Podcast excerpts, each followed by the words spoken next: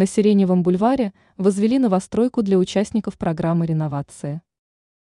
Программа реновации позволяет людям переехать в современные дома, оставив старое и аварийное жилье позади. Речь пойдет о строительстве очередного дома.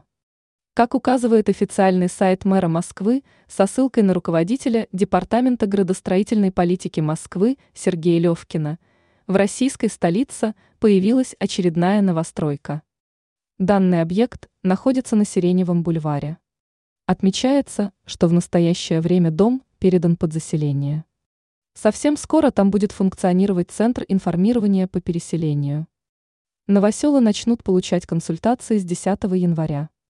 Известно также, что во всех квартирах имеется улучшенная отделка, все самое необходимое для проживания.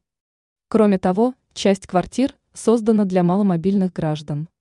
Также специалисты выполнили мероприятие по созданию удобного парковочного места, благоустройству близлежащей территории. Уточняется, что в новый дом смогут переехать жильцы домов, находящихся в плохом состоянии. Такие здания располагаются на улице Константина Федина и на Сиреневом бульваре. Добавляется, что переселение людей будет осуществляться не сразу, а поэтапно. Ранее сообщалось о сносе домов по программе реновации.